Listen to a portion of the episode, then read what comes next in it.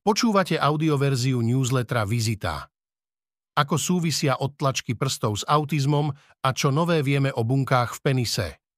Tento text načítal syntetický hlas, z tohto dôvodu môže mať menšie nedostatky. Vítajte, počúvate 69. vydanie newslettera Vizita.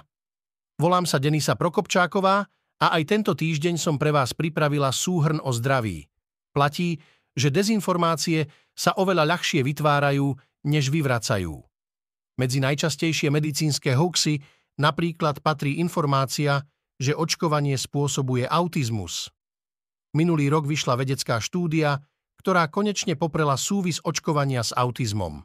A aj napáda štúdiu, ktorá viedla k tejto rozšírenej dezinformácii, hovorí v rozhovore pre sme antropologička Klaudia Kyselicová, ktorá pracuje v Akademickom centre výskumu autizmu a vo Fyziologickom ústave Lekárskej fakulty Univerzity Komenského.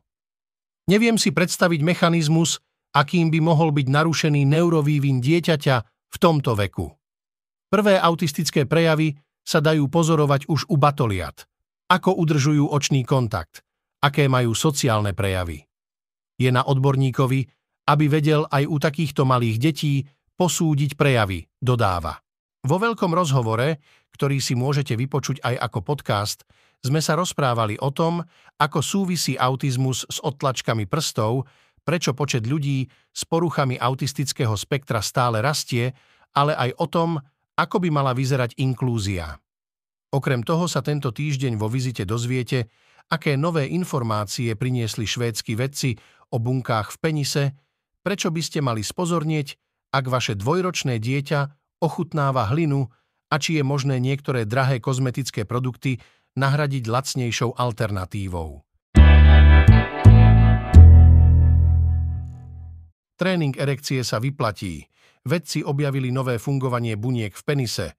Erekcia je pomerne komplikovaný dej. Ako ho veľmi zjednodušíme, dal by sa vysvetliť nasledovne.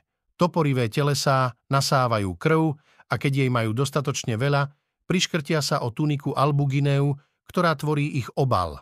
To zamedzí krvi, aby z daného miesta určitý čas odtekala. Následne nastáva stoporenie penisu. Na úrovni buniek je však celý proces o mnoho zložitejší. Dokazuje to aj odborná štúdia vedcov z Karolínskeho inštitútu vo Švédsku, ktorú nedávno uverejnil prestížny časopis Science. Zisťovali v nej, aká je v celom procese úloha najpočetnejších buniek v penise, fibroblastov, o ktorých sme doposiaľ vedeli len málo. Viac sa dočítate v texte s názvom Tréning erekcie sa vyplatí. Vedci objavili nové fungovanie buniek v penise. Vedkyňa. Hľadáme biomarker k autizmu. Jednou z ciest môžu byť odtlačky prstov. Vo svete je mnoho vecí, ktoré spolu zdanlivo nesúvisia ale pritom je opak pravda. Jedným z príkladov môže byť súvis medzi otlačkami prstov a autizmom, čo je neurovývinová porucha.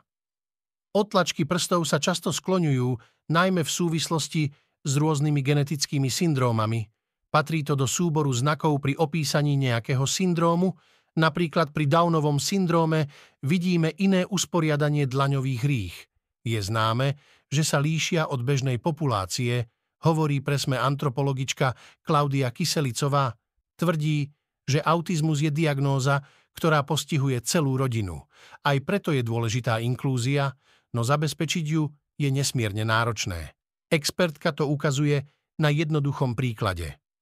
Situácia reálne vyzerá tak, že mnohé z detí s poruchami autistického spektra, keď majú pridružené ochorenia, nie sú schopné navštevovať lekárov, špecialistov ale ani absolvovať základné vyšetrenia je to nenormálne náročné.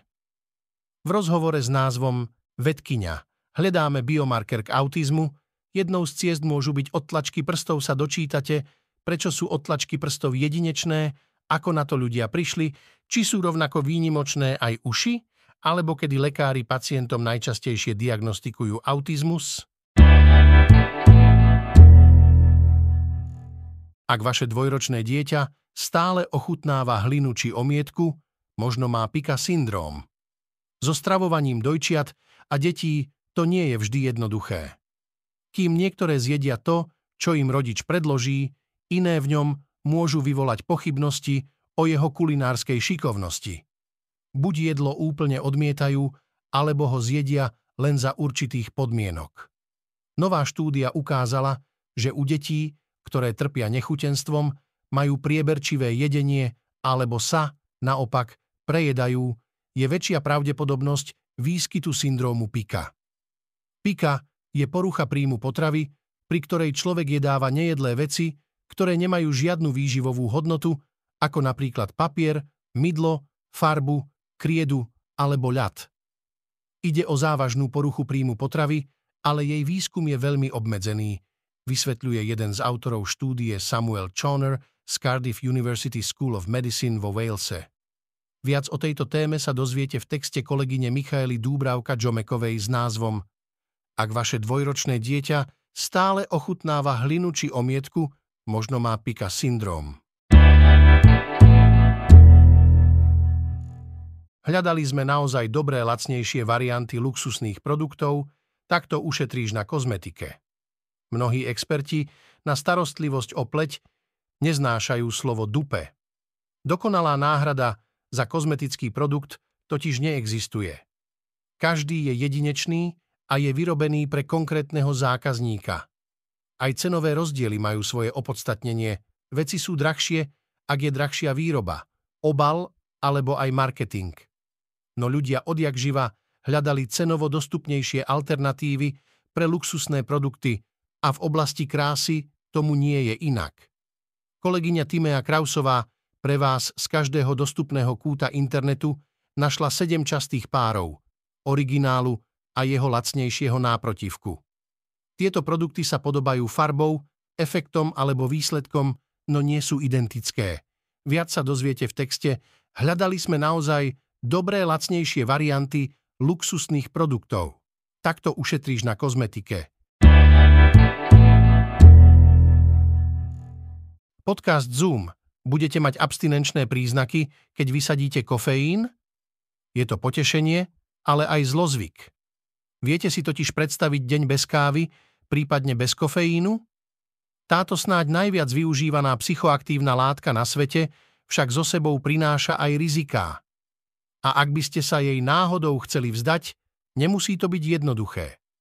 Tento týždeň sa v podcaste Zoom pozrieme na to, čo sa stane, ak sa zbavíte kofeínu. Dozvieme sa, či je nový trendový višňový džús naozaj zázračným nápojom a zistíme, ako sa rodia žraloky. Odporúčanie David Holmes Chlapec, ktorý prežil. Patrím ku generácii, ktorá vyrastala s Harrym Potterom. Na každý nový diel sa čakalo v rade pred knihkupectvom a vášnivo sa o ňom rozprávalo v školských laviciach. A keď prišiel film, všetci sme prehovárali rodičov, aby nás zobrali do kina. Dnes už vie zvučku z Harryho Pottera do pár minút identifikovať vary každý. Málo kto však vie, že premety vo vzduchu pri čarodejníckých súbojoch, pády zo strechy či rotácie počas metlobalu nie sú len produktom filmových animácií, ale aj kaskadérov.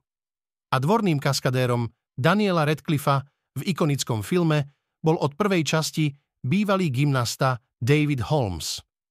David bol živé dieťa a pomerne skoro zistil, že chce byť kaskadérom. O práci na Harry Potterovi aj dnes hovorí ako o najlepšom zamestnaní na svete.